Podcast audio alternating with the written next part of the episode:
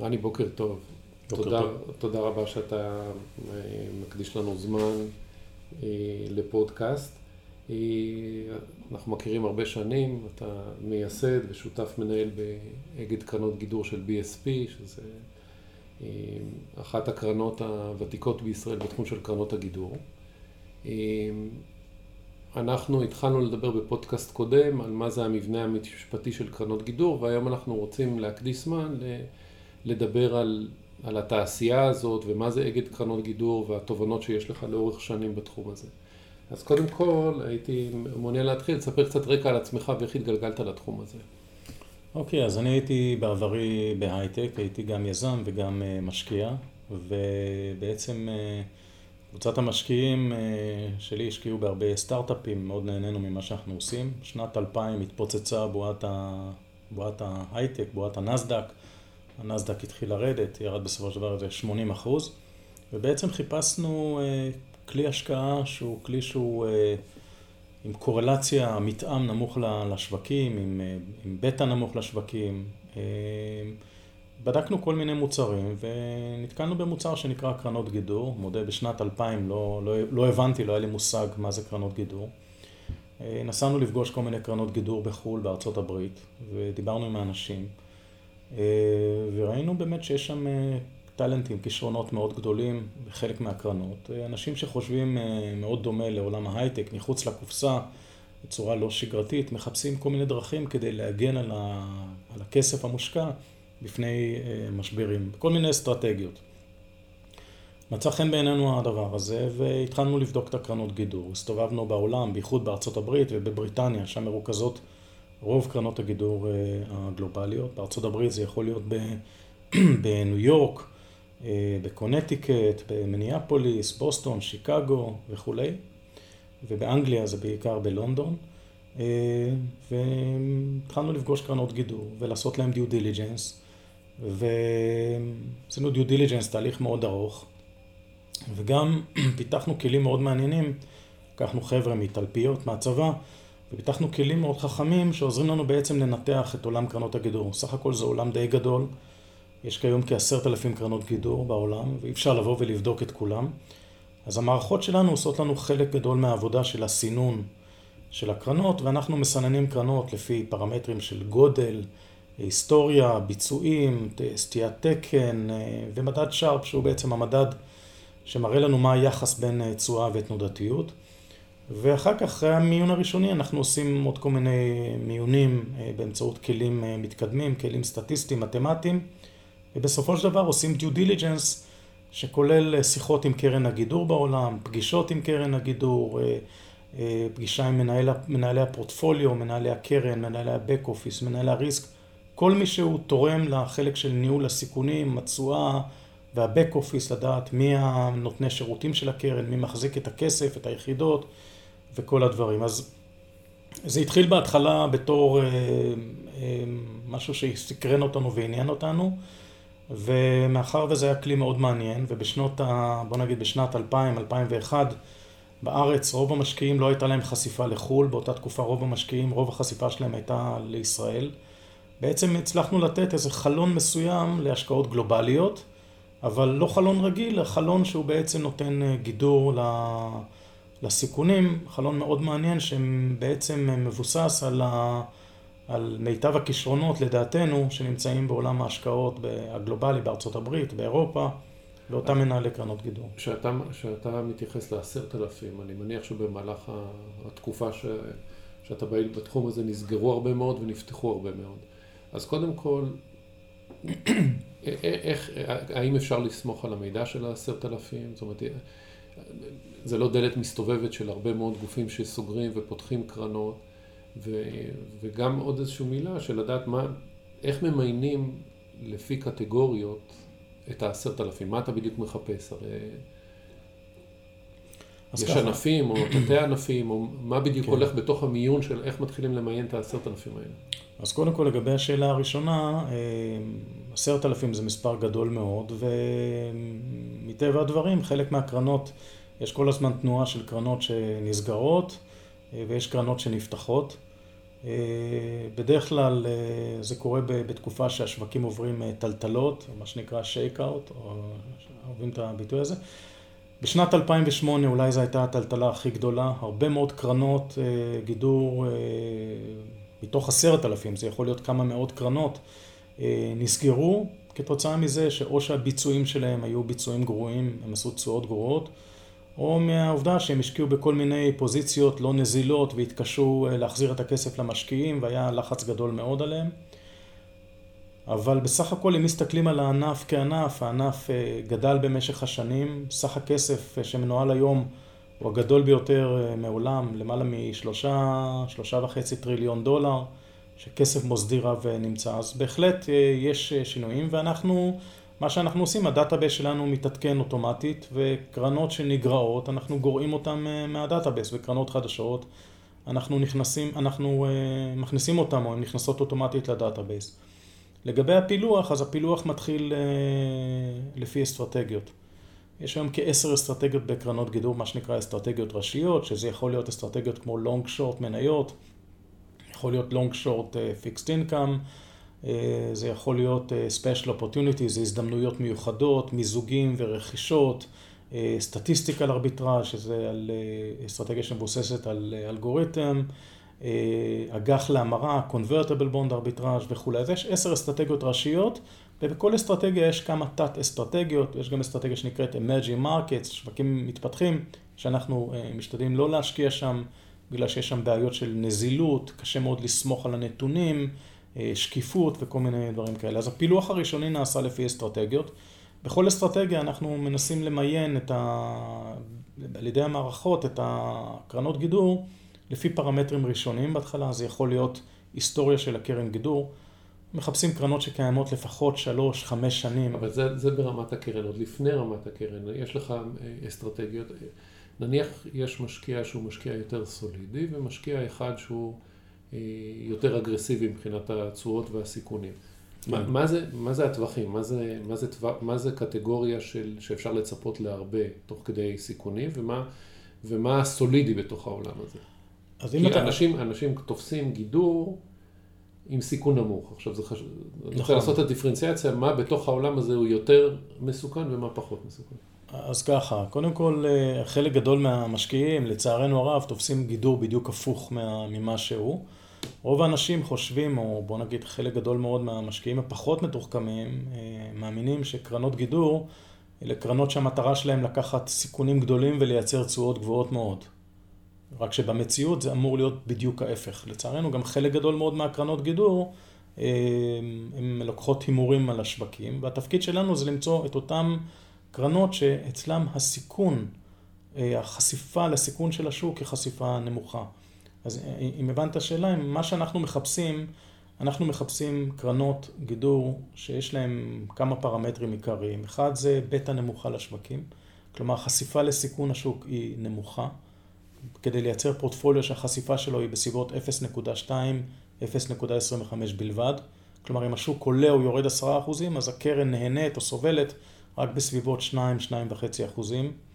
דבר שני, מחפשים קרנות עם אלפא אה, קונסיסטנטית ומובהקת סטטיסטית, אלפא חיובית כמובן. מה זה האלפא? האלפא היא אותה תשואה שלא נובעת מהסיכון של השוק, אלא דווקא נובעת מהכישורים של אותם מנהלי קרנות גידור. איך מודדים את האלפא? יש לנו כל מיני כלים ומערכות שאנחנו פיתחנו. בגדול, לא לרדת לפרטים, איך מודדים את האלפא? אם אה, מנהל קרן גידור מסוים השקיע במדד ה-S&P 500, ונניח ה-S&P 500 עלה באותה שנה 10 אה, אחוזים, והוא אה, כתוצאה מהחשיפה שלו לסיכון של השוק עשה תשואה של 6 אחוזים, את שאר התשואה היא נובעת מאלפא. אם הוא עשה תשואה שהיא נניח עוד 2-3 אחוזים, אז הוא אומר שהוא ייצר אלפא חיובית של 2-3 אחוזים. אם הוא ייצר פחות מזה, זה אומר שהאלפא שלו היא שלילית. אז אנחנו מחפשים קרנות גידור עם אלפא קונסיסטנטית חיובית לאורך שנים, כי זה בעצם אומר שאותם מנהלים יכולים לייצר, מנהלי קרנות גידור, יכולים לייצר תשואה מסוימת שאינה תלויה או נגזרת מהסיכון של השוק, כי אין לנו אה, את האפשרות לנבא מתי השוק יעלה או מתי השוק ירד. הדבר הנוסף שאנחנו מחפשים זה קרנות כמובן עם פיזור גדול מאוד, אנחנו לא משקיעים בקרנות גידור שיש להן 10 או 12 או 15 פוזיציות, למרות שהן יכולות לעשות תשואות מדהימות, כי בסך הכל אה, הפיזור זה הכלי ההגנתי האמין והטוב ביותר כנגד משברים, בנוסף לכישרון של אותו מנהל השקעות. כשיש פיזור גדול, שהוא מתחיל מפיזור בין אסטרטגיות שונות, פיזור גיאוגרפי שהוא פחות מהותי, אה, פיזור בין פוזיציות, שמישהו משקיע בסל של קרנות גידור ומקבל אה, בסך הכל פיזור של אלפי פוזיציות, אז ההגנה היא יותר גדולה, וזה אומר שאם חס וחלילה מניה מסוימת, חברה מסוימת, או סקטור מסוים נפגע, הפגיעה בסל של הקרנות גידור תהיה פגיעה יחסית נמוכה. אז דיברנו על אלפא שצריך להיות, דיברנו על בטא נמוכה, דיברנו על פיזור. הדבר האחרון מבחינתנו זה השקעה בפוזיציות נזילות.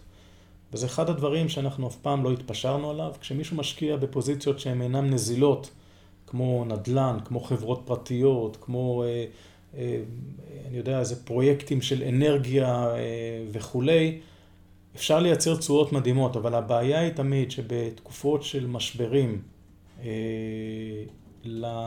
להשקעות האלה, לנכסים הלא נזילים, אין, לפעמים אין שווי וקשה מאוד למכור אותם. ואחד הדברים שהכי חשוב למשקיעים, בנוסף כמובן לתשואות ולסיכון הנמוך, זה לדעת שאם הוא רוצה לפדות את ההשקעה שלו, הוא יכול לפדות אותה ולקבל את, ה, את הכסף, ולא לחכות שנים, כי השקיעו באיזה פרויקט של אה, כורים, אה, כורים חשמליים בקזחסטן, שעשה תשואה של 20% לשנה, אבל יש משבר עולמי והמשקיע צריך לחכות 10 שנים כדי לקבל את הכסף.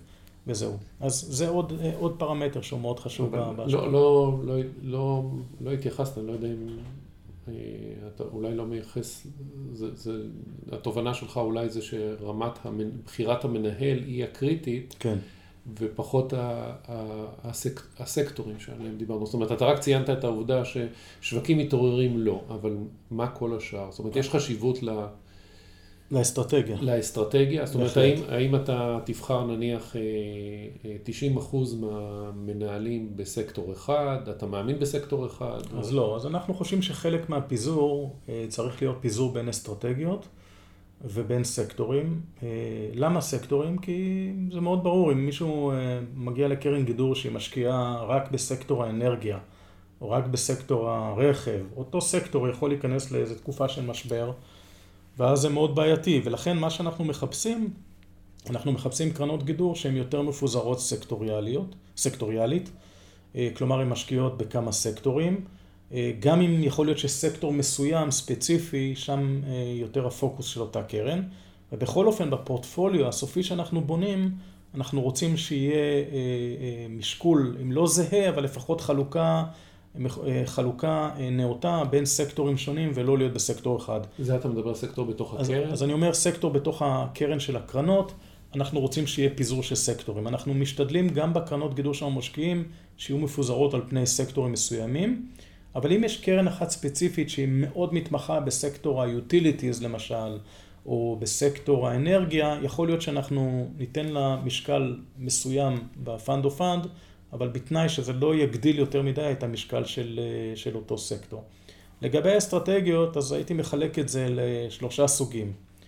יש את האסטרטגיות שבהן אנחנו כמעט תמיד משקיעים, מה שנקרא ה-core strategy או אסטרטגיית הגרעין, וזה יכול להיות long short equity, שזה תמיד חלק מהותי. רוב ענף קרנות הגידור זה קרנות long short מניות, אותן קרנות שהולכות על long, כלומר קונות את המניות שהן אה, לדעתן מתומחרות נמוך מדי, והולכות נגד שורט על המניות שהם חושבים שהן מתומחרות גבוה מדי ויש להם סיכוי לרדת. אז לונג שורט זה חלק מאוד מהותי ומקרו.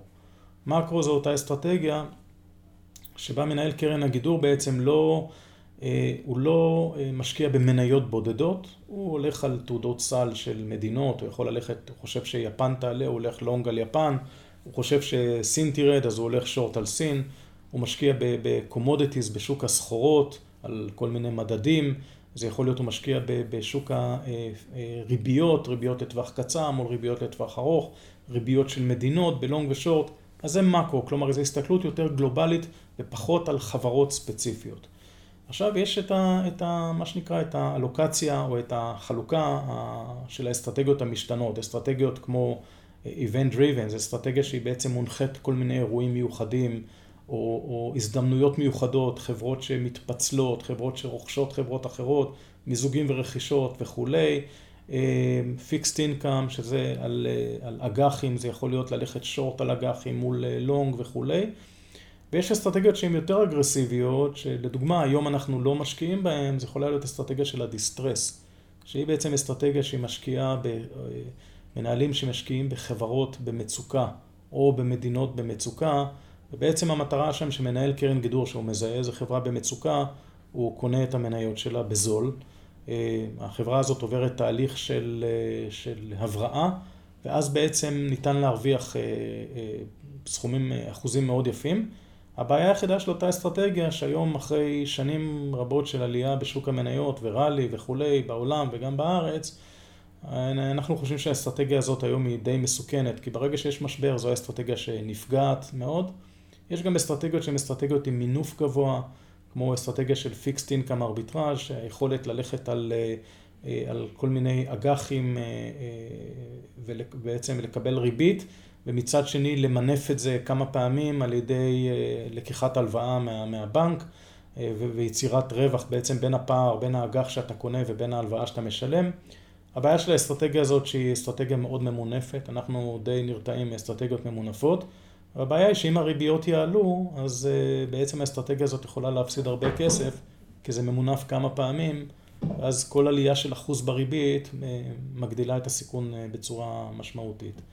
יש עוד כל מיני אסטרטגיות. אז מה שאנחנו עושים, אנחנו משתדלים לתת הקצאה לאסטרטגיות שהן יותר, אה, מה שנקרא, עם סטיית תקן נמוכה, רגועות, בטוחות, ורק אם, אה, אם יהיה משבר גדול, כמו שהיה נניח ב-2008 או ב-2002 או ב-98, רק בתקופות של משברים כאלה, אז כדאי להיכנס לאסטרטגיות של הדיסטרס וכולי, ובעצם כשהמניות בתחתית, להיכנס אליהם. אבל אנחנו בדברים האלה לא, זה לא שאנחנו ניקח את אסטרטגיית הדיסטרס ונשים אותה 30% מהפורטפוליו.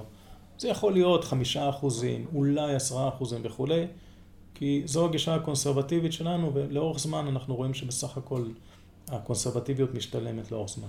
עכשיו, אה, שני דברים מעניינים אותי. אחד, שאתה בוחן מנהל לאורך הרבה שנים.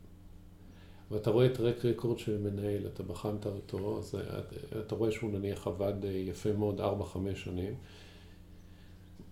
מהסטטיסטיקה שאתה בוחן, האם יכול להיות שזה כבר, הוא סיים את הקריירה שלו? מה, מה הטעויות הסטטיסטיות שאתה רואה פה? האם אתה יכול לראות מנהלים שהם עקביים, ש-20 שנה מה שהם עושים טוב, או שיש פה אה, איזושהי התכנסות לממוצע? כן. האם אתה צריך לבחור מנהל ששנים לא עשה טוב, ואז פתאום משנה כיוון, או... אז... אה, אה, מה אתה למד. הרי אנחנו יודעים שללמוד בשוק ההון, לתזמן שוק, זו משימה בלתי אפשרית. אז לתזמן מנהל. אז, אז מה, מה שאתה אומר זו שאלה טובה. אם אנחנו נתקלים במנהל שבמשך 15 אה, שנה עשה תשואות מדהימות, אז קודם כל מה שאנחנו בודקים, אנחנו בודקים מה התשואות שהוא עשה והסיכון ב-15 שנים האחרונות. אנחנו בודקים 10 שנים אחורה.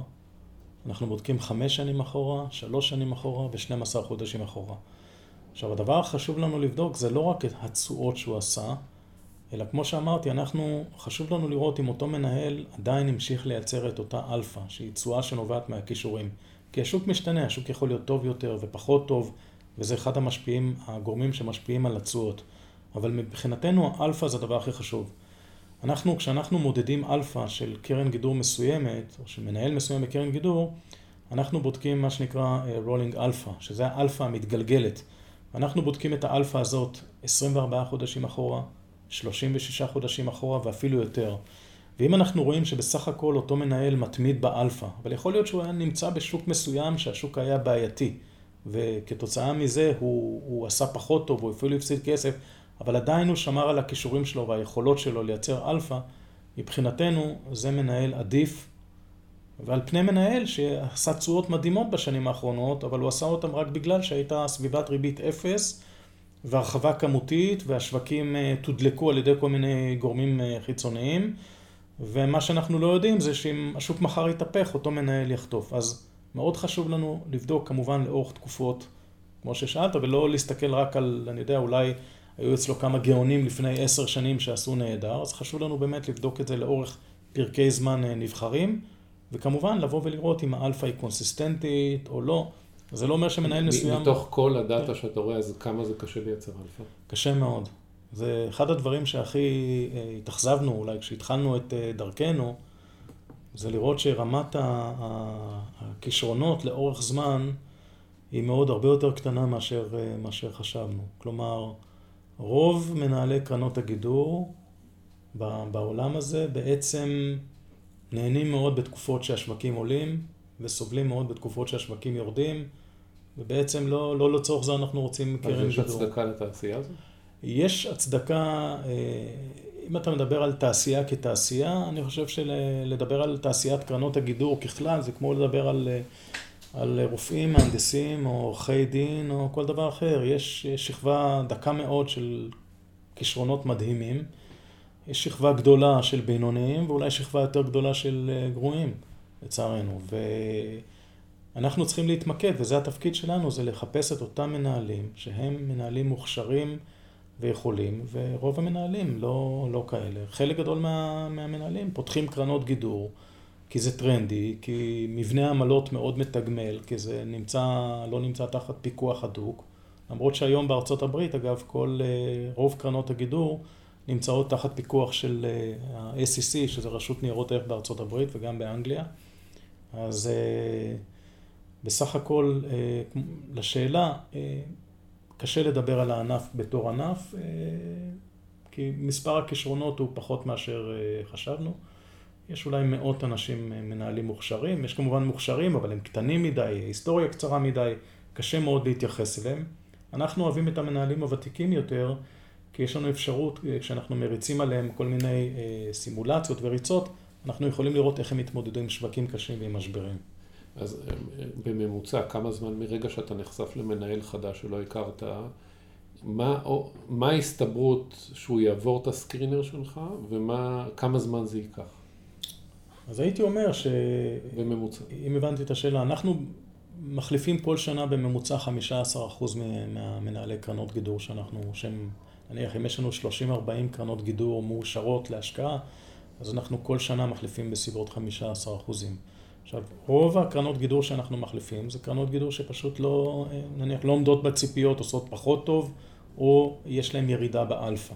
אבל יכולות להיות סיבות אחרות, יכול להיות אה, קרן גידור נפלאה, ש... אני יודע, שלושת המנהלים, המייסדים, האנשים הכי דומיננטיים, מחליטים, מחליטים שהרוויחו מספיק כסף ורוצים אה, לצאת לפנסיה, אז אנחנו יוצאים יחד איתם מאותה קרן, כי אנחנו משקיעים בסך הכל, לא משקיעים בנדל"ן ולא במכונות, אנחנו משקיעים בהון אנושי. אם צוות מסוים עזב, אנחנו אה, נצא, מה, נצא מהקרן. אם קרן מסוימת משנה את פרופיל ההשקעה שלה, קרן מסוימת שבמשך שנים התמחתה במניות S&P בארצות הברית, ופתאום היא עוברת לקרן להשקעה בתחום של אה, מניות ביפן או אג"חים בטורקיה, מבחינתנו זה שינוי דרמטי ואנחנו, כל ההיסטוריה בעצם כבר לא רלוונטית. זה ואנחנו... ביציאה אבל את הכניסה. זאת אומרת, כמה זמן ייקח לך עד שתאשר מנהל חדש שאתה לא מכיר? לוקח דיו דיליג'נס מהרגע שאנחנו מזהים קרן גידור מעניינת, לוקח לנו בין שלושה לשישה חודשים לאשר אותה. שזה due diligence שמתחיל ב due diligence של כל מיני מערכות אה, סטטיסטיות, מתמטיות, וכלה בביקור של אנליסטים ועבודה סיזיפית, קריאת כל הדוחות, כמובן due diligence משפטי, due diligence אה, על המבנה ההשקעות ו due diligence, מה שנקרא operational due diligence, due diligence אופרטיבי, איך המבנה בנוי, מי מחזיק את הכסף, לאיפה הכסף זורם וכולי. אה, בסוף, מה התקרה שתיתן משקל למנהל אה, קרן או מנהל קרנות? במקסימום, כל ההתלהבות, פגשת מישהו? אז אני יכול להגיד, בקרן הדגל זה יכול לנוע בין, הייתי אומר, שישה עד שמונה אחוזים, לא יותר. והמנהלים שיקבלו את ה... או הקרנות גידור שיקבלו את המשקל הגדול ביותר, זה לאו דווקא אלו שמייצרות את התשואה הגבוהה ביותר, אלא אותם אלה שהם מנהלי הסיכונים הטובים ביותר. כלומר, יש להם את הפיזור הגדול ביותר, תנודתיות נמוכה ביותר, השרפ הגבוה ביותר, אה, קרנות שהן יותר, מה שנקרא, רגועות, מינוף נמוך, אה, אה, קונסיסטנטיות באלפא, אלה יקבלו מאיתנו יותר. אנחנו לא משקיעים באיזה ניתן משקל גדול מאוד לקרן שהיא קטנה או מסוכנת מאוד או ממונפת מאוד, כי המטרה שלנו היא לא לייצר את התשואה הכי גבוהה, אלא לייצר, לנסות לייצר את היחס הטוב ביותר בין תשואה וסיכון. אוקיי, okay, ושאלה אחרונה, אתם מנהלים אגד, קרן דיברנו עכשיו, מי שמשקיע באגדי קרנות גידור, מה לפי דעתך הבנצ'מרק הנכון? עכשיו הוא בא, ל, ל, ל, הוא משקיע אצל מישהו שבוחר מנהלים. אז אנחנו רואים שתמיד מפרסמים אה, מה עשה S&P, מה עשה... האם זה, האם זה מידע רלוונטי? כן. האם המדד העולמי רלוונטי? מה, מה לפי דעתך זה אגד טוב? מה הבנצ'מרק שלו? אז זו השאלה הכי קשה לתשובה. כי בעצם קרנות גידור זה מאוד, זה מאוד תלוי מה, מה הנכסי בסיס שהם משקיעים. אם, אה, אם זו קרן שהיא משקיעה רק נניח בלונג שורט במניות, אז הבנצ'מארק שלה מן הסתם זה מדד מניות. אם היא קרן שמשקיעה בעיקר בארצות הברית, אז מדד המניות צריך להיות ה-S&P 500 או הראסל 1000 או הראסל 2000. אם זו קרן גידור שמשקיעה במדינות מפותחות, אז זה צריך להיות ה-MSCI World שמשקיע ב-26 שווקים מפותחים. אם זה קרן באנגליה, אז באנגליה. אז לכן אה, זה, זה קרנות לונג שורט יחסית זה קל אה, להשוות אותן. קרנות שהן multi strategy, שהן אה, קרנות אגד של קרנות שהן multi strategy, כלומר משקיע במגוון של אסטרטגיות, אז זה מאוד מסובך לה... ואולי גם לא נכון להשוות אותו למדד אה, מניות מסוים, למרות שאנחנו עושים את זה, כי המשקיעים בעצם מצפים... אבל יש benchmark של אגד. יש benchmark שנקרא HFRI Fund of Fund Diversified, שהוא benchmark שהוא בעצם בנוי על, על לא זוכר כמה מאות אגדים של קרנות, Fund of Hedge Funds, שהם multi strategy. אז זה אחד, ה, אחד הבנצ'מרקים. הבעיה היא שה benchmark הזה הוא לא מוכר. ולכן כשמשקיעים בהם, הם רוצים לראות דבר, מוכר. לא תמיד הם רוצים לראות את הדבר הנכון, אלא לפעמים דבר שהם יותר מכירים. אז מה שאנחנו עושים למשל, כשמגיע אלינו משקיע, אנחנו משווים את הביצועים גם למדד המניות העולמי, שזה ה universe הגיאוגרפי שלנו, גם למדד ה-Fund of Hedge Funds, הזה, ו- ואם זה, זה הקרן אגד של קרנות שהוא הלונג שורט, אנחנו משווים אותו לשני מדדים של קרנות הגידור בתחום הלונג שורט וגם למדד המניות העולמי. ואין לנו בעיה, אנחנו משווים, פשוט מאוד חשוב להסביר למשקיע בדיוק למה משווים, כדי שידע ויבין בדיוק מה משווים ולא לעשות כל מיני השוואות שהן לא נכונות או כל מיני דברים כאלה. בעבר אנשים רצו תמיד השוואה לאג"חים הממשלתיות. כי אגד של קרנות multi strategy מבחינת פרופיל ההתנהגות שלו, לא מבחינת הנכסים, פרופיל ההתנהגות, הוא אמור להיות מאוד דומה לאג"חים, מה שנקרא בימים הטובים של האג"חים, כלומר סטיית תקן מאוד נמוכה עם תשואה קבועה ויפה. היום האג"חים נהיו דבר לא רלוונטי בעצם, בשנים האחרונות אג"חים הפסיקו לייצר תשואה, אז הפסקנו להשוות את זה. אז, אז זה באמת אין תשובה חד משמעית למה, ולכן מה שאנחנו עושים, אנחנו משווים את זה לכמה מדדים. וחשוב מאוד תמיד זה להסביר היטב למשקיע למה משווים, לאיזה מדדים ומה בדיוק ההבדל ומה מה באמת נכון בדברים האלה שעושים בהשוואה. בסדר, תודה רבה, היה מאוד מעניין. שמחתי מאוד, וכל טוב.